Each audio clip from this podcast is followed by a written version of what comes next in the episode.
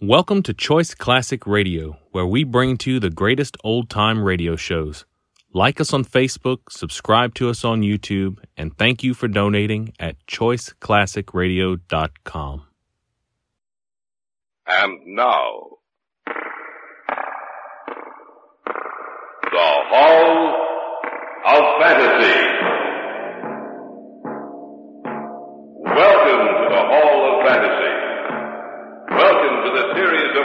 Dramas dedicated to the supernatural, the unusual, and the unknown.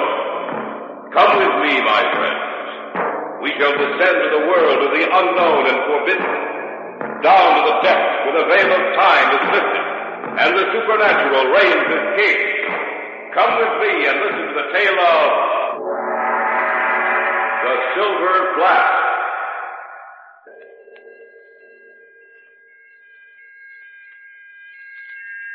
So it is that the prophecy of Zhao Ming shall be fulfilled.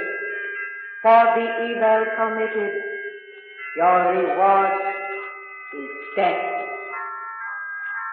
And from the mouth of the flask poured a crawling white fog, which became quite dense, and then assumed the size and shape of the demon of the night, and it reached its hands towards his throat. Stay away from me.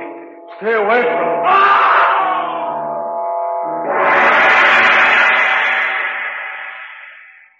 Just a moment, the Hall of Fantasy will present The Silver Flask. And now for our story. An original tale of fantasy by Richard Thorne entitled The Silver Flask. And so it was that Yu Zhuan caused the silver flask to be made. Small and thin it was, with a diamond embedded into its face so that it could see. And he summoned the sorcerer Zhao Ming, and bade him bestow upon this flask the mantle of magic. And this was done. For goodness, it will return good. For evil, it will bring death.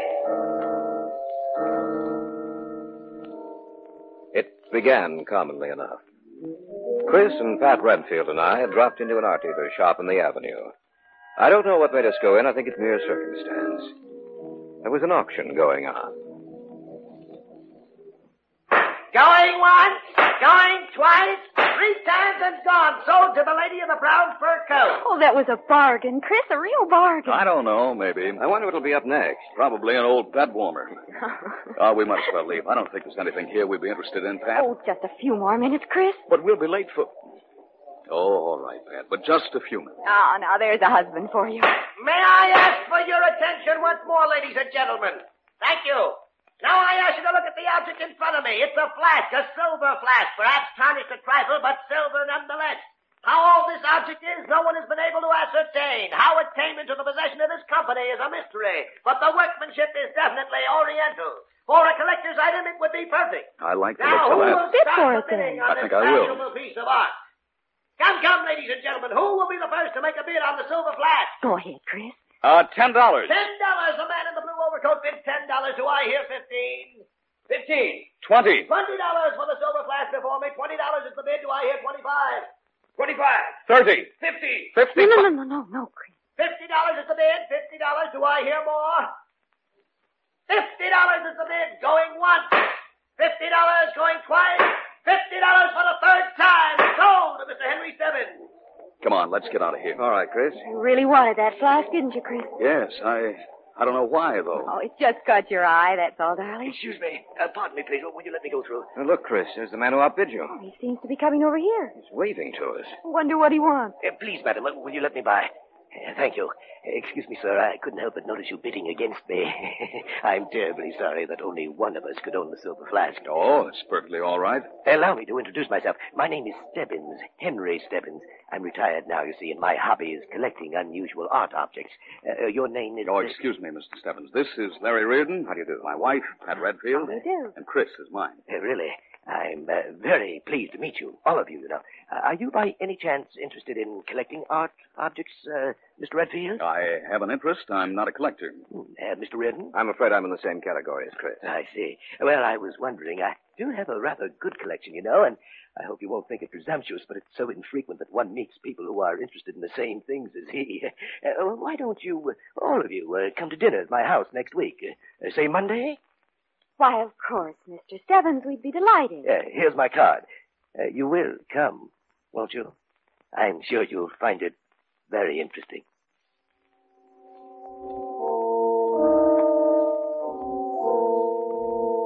The following Monday, we went to Henry Stebbins' house.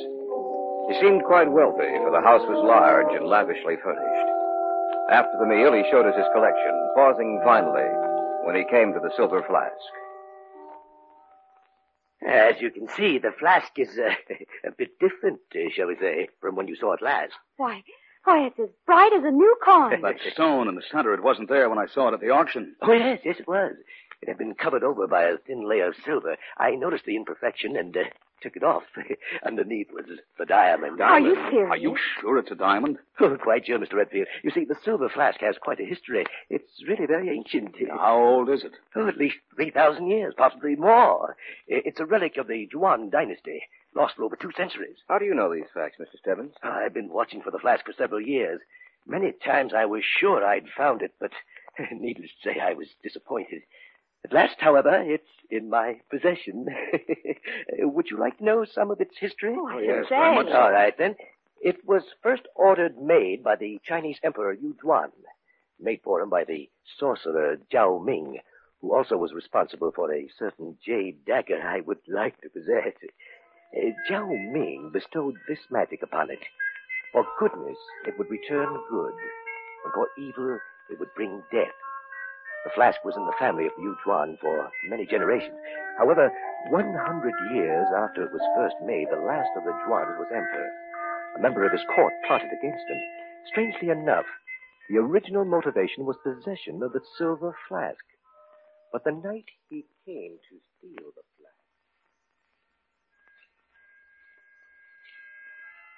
Who dares enter Emperor's bedchamber?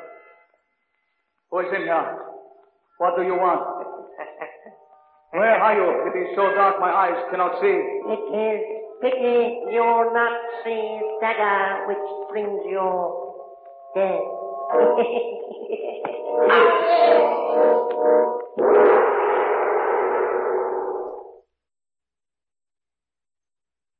Back now to our story. An original tale of fantasy by Richard Thorne entitled The Silver Flask. Our eyes were upon Stebbins as he talked. Yet we saw not the man before us, but the scene which his words conjured up in our minds. Is this story true, Mr. Stebbins? Every word of it, Mr. Reardon. Is that all to the story? Oh, no, not at all. There's a good deal more to it. A good deal. I'd like to hear the rest of the story. You're sure I'm not uh, boring you? No. All right, then. Uh, let me see. Uh, where was I? The Emperor had just been murdered. Oh, yes. uh, what had originally started as a covetous fascination about the silver flask resulted in the murder of the last of the Zhuans. The killer knew of the supposed magical properties of the flask, yet he thought it only legend, with no true significance. He took the silver flask with him when he left the side of the murdered emperor. No one knew of the emperor's death. When the killer retired for the night, he put the silver flask next to his bed, but he was unable to get to sleep, and his gaze was drawn to the diamond in the flask, the all-seeing eye that Zhao Ming had given it. It began to glow and shine in the darkness, becoming a thing alive. The killer watched it in horrible fascination, and then he heard a voice. And so it is that the prophecy of Zhao Ming shall be fulfilled. For the evil committed, your reward is death. and from the mouth of the flask poured a crawling white frog which became dense, and then assumed the size and shape of the demon of the night, and it reached its hands toward his throat. Stay away from me. Stay away from me. So perished the killer of the last of the Zhuans. It's, it's a rather fantastic story. Fantastic? Eh, Perhaps. The pattern has been repeated many times since. And perhaps it will be again. There is something quite fascinating about it. Yes, Mr. Redfield. Quite fascinating. Of course, all that happened many years ago. I don't believe it's actually true. It's probably like so many other legends that change during the passage of the centuries. Endows a person or object with supernatural power. Even though what actually occurred originally was nothing out of the Oh, ordinary. that's quite possible, Mr. Reardon. But as a collector of these objects and their histories, I much rather prefer to believe the legend, as you call it. Chris? Chris, Hmm? What? you're so quiet. What were you thinking about? It's really quite fascinating. The flask. I can hardly take my eyes off it.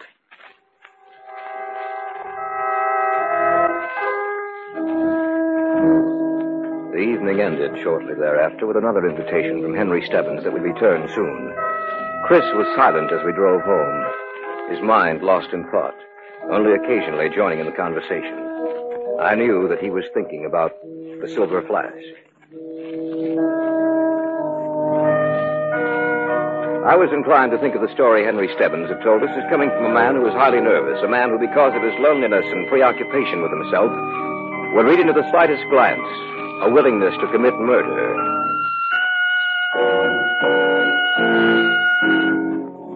Three days later, Pat Redfield dropped into my office. I hope you don't mind my coming in to see you like this, Larry. Of course not, Pat. It's a pleasure. Cigarette? No, no, no, thanks. Now, what seems to be the trouble? Oh, how did you... With a look in your face. What's bothering you? It's Chris. Chris? That's right, Larry. I, I know it's a, it's a strange term to use, but for the last three days he seems like a like a man possessed. Even at night when he's asleep, he has a nightmare. He talks and screams out. When did this start? That night we'd seen Henry Stebbins. I can't understand most of his words, but every once in a while I hear him say something about the silver flask. He seems to be struggling with someone or, or something. I just don't know. I'm so worried. I, I can't even think. Oh, it's a story that Stebbins told us. I know, but, but there must be some truth to it, Larry. Look at the tremendous fascination the silver flask holds for Chris.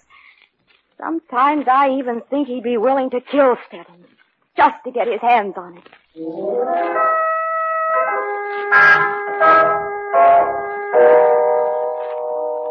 In the evenings, I took to parking my car across the street from Stebbins' house to see who his callers might be.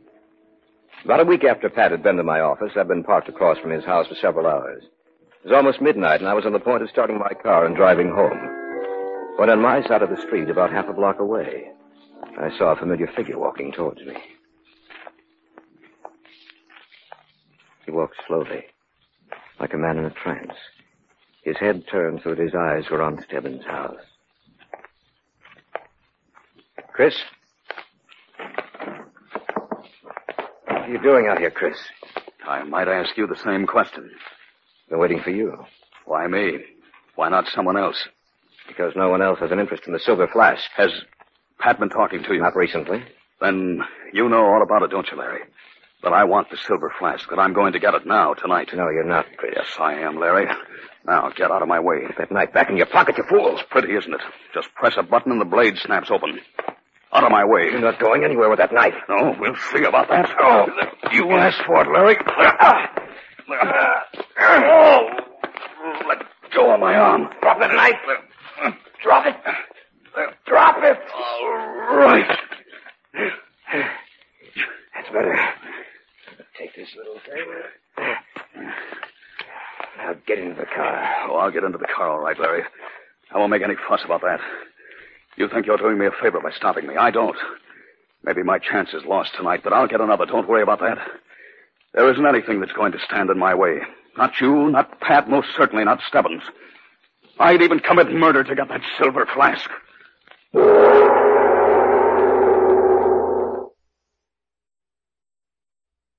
Back now to our story. An original tale of fantasy by Richard Thorne entitled The Silver Flask.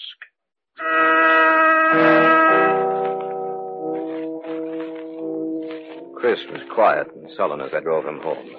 He didn't say a word to me all the while we were together. I watched him enter the front door of this house, and I drove back to my apartment. When I got there, I called Henry Stebbins. Hello? Mr. Stebbins, this is Larry Reardon. Oh, yes. You'd better make sure that your house is locked up tight from now on. Your friend? Yes. I've been watching the front of your house for several nights. Tonight, about midnight, I saw Chris. I think he intended to break in.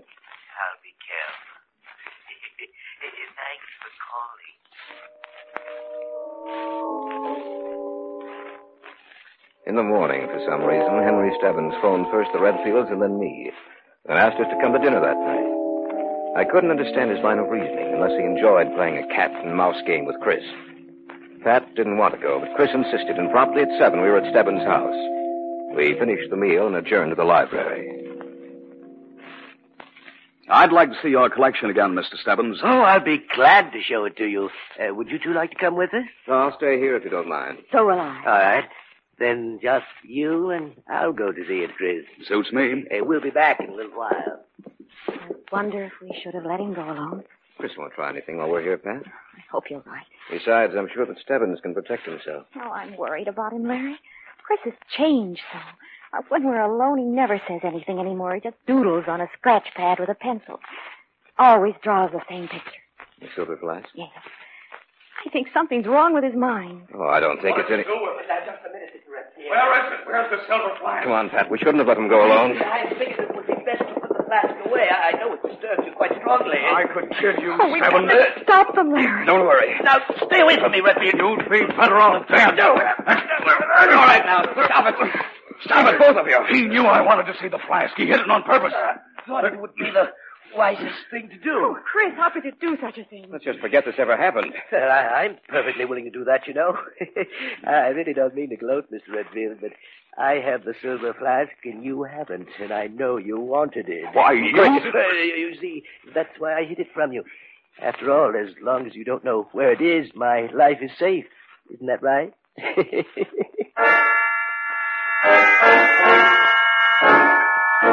Stebbins was right, of course. As long as Chris didn't know the whereabouts of the silver flask, Stebbins' life would be safe. But if Chris knew where it was with his overpowering obsession to own it and Stebbins stood in the way, his life would mean nothing to Chris. For Chris had told me that he wouldn't stop, even at murder.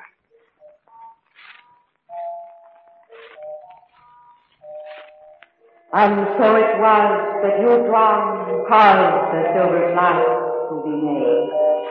And he summoned the sorcerer Zhao Ming and bade him bestow upon the flask the mantle of magic. And this was done. Two days later, I was home in the apartment.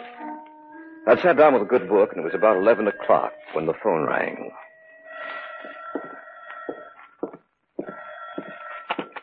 Yes? Oh, Larry, this is Pat. You'd better go over to the Stebbins house right away. Why? Chris came home this evening, sat, fidgeted all night long, and then, then about 15 minutes ago he muttered something about the silver flask and ran out of the house. You think he was going to see Stebbins? Yes, yes, I, I think so. You, you have to hurry over there, Larry, before he does anything. Have you called Stebbins? Yes, yes, I, I warned him, but, Chris might do anything. Oh, go over there, Larry. See that there's nothing wrong. I have the strangest feeling that Stebbins is going to die tonight.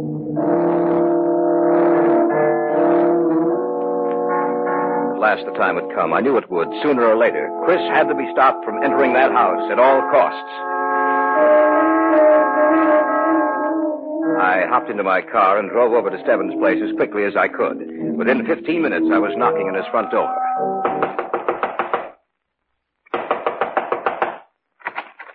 Oh, I, I'm glad you came, Larry. Pat phoned you, didn't she? Yes, I'm sorry I took so long coming to the door, but I was looking out the front window to see who it was. Uh, come in. It's strange what power the silver flask has, Larry. You should never have invited him back here after I told you what had happened. Uh, we might as well go into the library. You know, I think you better call the police. You think it's that serious? Yes. I'll call from the library. Is your house secure? Oh, yes, everything's locked and bolted. Uh, sit down, won't you? I'll phone the police.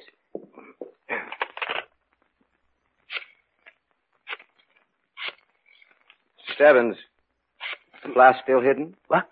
Oh, no, no, it's over there on the table. Perhaps the police can send a man out and you'll be able to go home. Oh, uh, hello? Uh, my name is Henry Stebbins. Uh, I have good reason to believe that someone is going to make an attempt on my life tonight. What? Name? Uh, uh, Chris Redfield. He's wanted something of mine for some time. He'll do anything to get it. Yes. Yes, I, would appreciate that. Uh, thank you very much. I'll have a man out here in 15 minutes. I didn't tell you that Chris had a knife the night he came here to kill you, did I? No, you didn't. Well, that's funny. Still have it with me. Well, we'll give it to the police when they get here. Yes, I'm sure they'll find it. What? The knife. I'm sure the police will find it. What do you mean? This is Chris's knife. You should never have been afraid of him, Mr. Stebbins. Chris would never really kill you. But I would. Stay away from me. I can't do that. You see, Stebbins, everything fits in perfectly now. You've warned the police against Chris. They'll find his knife. They'll never suspect me. You're insane. No, far from it. I merely want the silver flask. The curse. Don't forget the curse. Who believes in curses, Mr. Stebbins? Don't come any closer. Just close enough. Ah!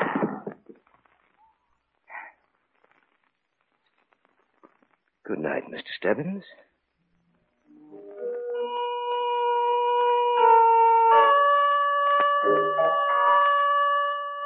So, I have the silver flask. It stands in the dresser next to my bed. The diamond shines so in the dark.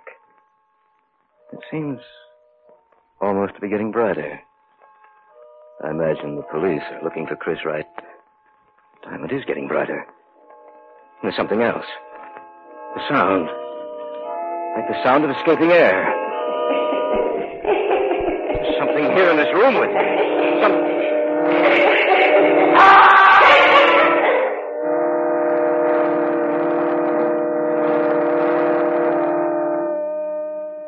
And so it was that Yu Zhuan caused the silver flask to be made. Small and thin it was, with a diamond embedded into its face so that it could see.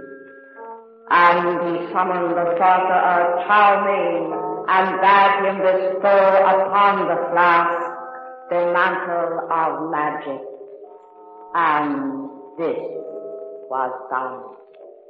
For goodness it will return good, for evil it will bring death.